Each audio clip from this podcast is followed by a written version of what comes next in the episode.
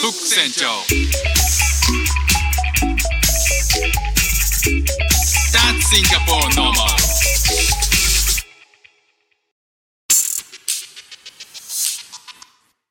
どうもフック船長ですシンガポールで3歳と4歳の息子の子育てをしている主婦です。イラストに挑戦したり歌を歌ったり英語学習のことだったり海外生活で面白いと感じた日本との文化や価値観の違いそこから改めて感じた日本のすごいところなんかをお話ししております。さあ今日は久しぶりの久しぶりで子育ての話をしようかなと思います、えー子育ての悩みや相談って、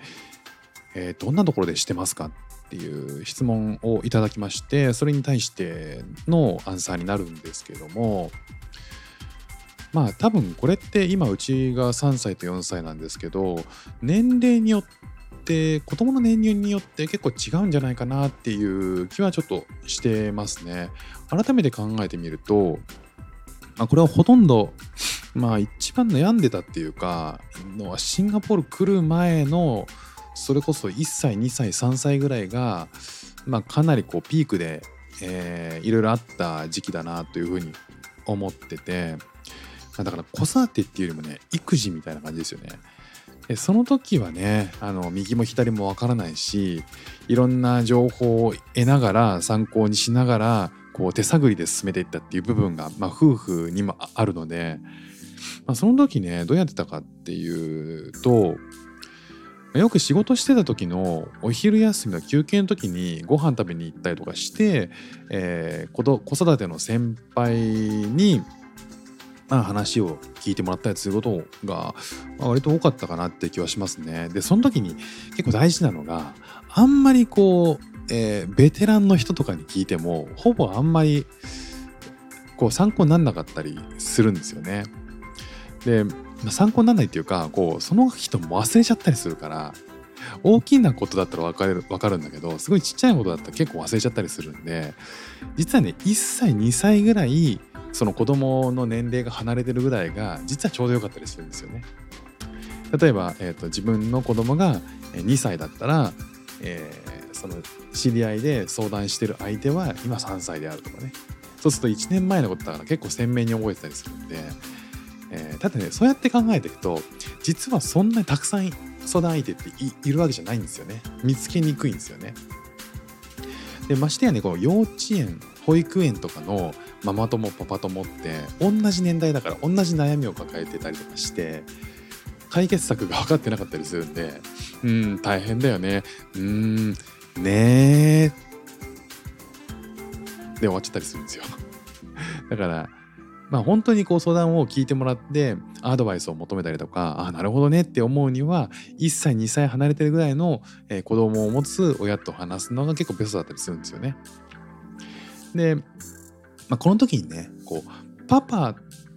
子供を持っているパパ、まあ、僕の同,、えーと同じ会社で働いてる人で相談っていうか話をするご飯食べに行くのって結構パパ多かったんですけど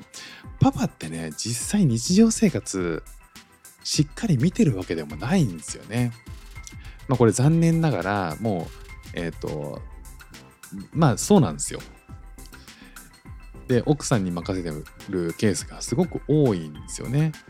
だから、えー子供の話は結構盛り上がって可愛いよね可愛いよねってなるんですけどうーんもしね、えーその方が知っていたとしその悩みに対して答える知識を持っていたえーすで、にクリアしている問題だったとしても、えーあまり子供の話をパパ同士でしないからなのか言語化できてない部分が多いんですよね。だからディテールまではしっかり出てこなかったりする。だから参考になるのはやっぱママとの会話、えーお母さんとの先輩お母さんとの会話っていうのが、えーかなり参考になっていましたね。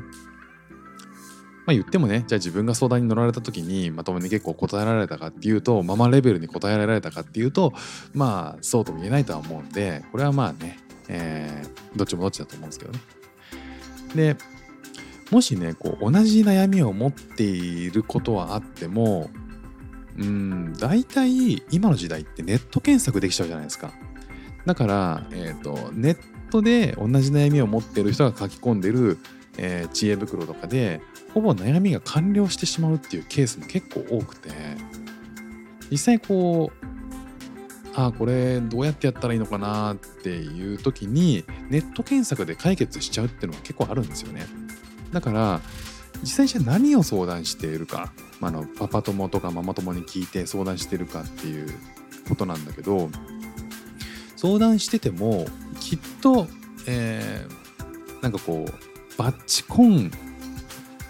あの正解とかって出てこないだろう出てこないしそもそも同じ悩みを持ってなかったりするんですよそのパパ友ママ友って。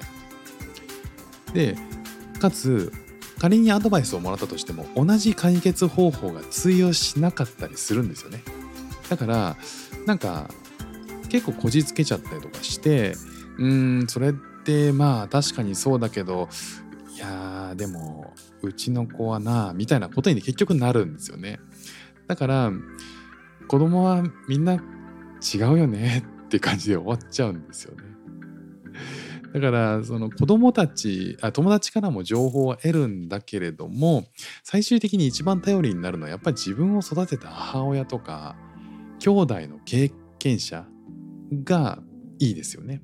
なんか結局その子供の育て方って自分が育ってきた環境とかに自然と影響されるんじゃないですか。だからその考え方でかなりその子育てのスタイルっていうのは変わるんですよね。だから結局一番身内が参考になったりする。うちの妻もよくその姉妻の姉の、えーに相談したりしますね。妻の姉は、えー4歳か5歳ぐらい上にうちのこの子供の年齢の34歳上に、え2人子供がいたりして、えー経験してたりとかするんで、まあ、それは結局最終的にはなんか妻一番頼りにしてたりとかしますね。であとはその妻にどのくらいその子育ての話を妻とするかどういうところでするかっていうことに関しては結局ね僕も妻も共働きだったんでまあ働いてる時会社員してる時あの鬼ピークで忙しかったんでそれぞれがギリギリまで仕事をするわけですよ。で、えー5時とかまでやって保育園に迎えに行ってって妻がやってくれてで家であのご飯を食べさせたりとかして、まあ、添い寝をして寝かしつけるわけなんですけどまあその僕がたまにやる時もあったりとかしてましたけど結局その子供が寝た後も仕事をしなきゃいけなかったりとかしかあとは疲れすぎてそのまま寝落添い寝で寝落ちしたりとかするんですよね、まあ、妻とかもね。なので結局その妻夫婦で子育ての話なんかは平日は落ち着いてほぼできないんですよね。朝も忙しいしね。よくドラマで見る子供が寝静まった後にね夫婦でリビングで家族会議とか、えーのんびり雑談なんてのは平日もまず無理ですよね。だからまあいつしてたかっていうと土日が多かったかな。で土日のなんかこう移動したりとかする車の中で、えー、こ後部座席で子供がね静まってる時とかにまあなんか、えー話をしたりとかはしてましたね、まあ、怒涛の日々なんでね細かいことは結構日常忘れちゃうんですよ。だから大きなこととかこれは話したいなって思うものは、えー土日に持ち越したりとかは、まあ、してたかな。でもあとはえー日々の気になることってのは基本的に平日は LINE で会話っていう。いやーなんかね現実的ですよね。LINE で情報共有して土日にまとめて話す。まあ平日はどうしても共有はなかなかしづらかったかな。まあねこうまとまって土日に喋ろうと思ってもね結局無理なんですよ。どんどん忘れるからね。もう日々怒涛すぎて覚えてらんないんですよね。だから本当にこう夫婦でその子育てとか育児とかの話を共有してお互いに育てようっていう風になったらやっぱり夫婦間でその情報共有するためにはリアルタイムでその場に一緒にいるっていうことでなんですよね結局は。その場にいてどれだけ一緒に体感していくかっていうことお互いにその体感体験を共有してないとうんなんかなかなかこうその子育ての出来事を共有するのって実際問題結構難しいんですよね。まあ言ってもこうお互いにまるまる一緒にいる時間って少ないし、まあ、どっちかがどっちかをねあの、まあ、朝は、えーパパがやって帰ったらママがやるとかなんか大概ねどっちどっちかがうまくあのパズルのように組み立てながら、えー日常生活を送る共働きだったらそうだと思うんで、まあ、それでもね、えーできるだけこうあの時あの時の経験があるからこれが分かるとかっていう応用が分かってくるんで、まあ、体感はね重要だなって思いますね。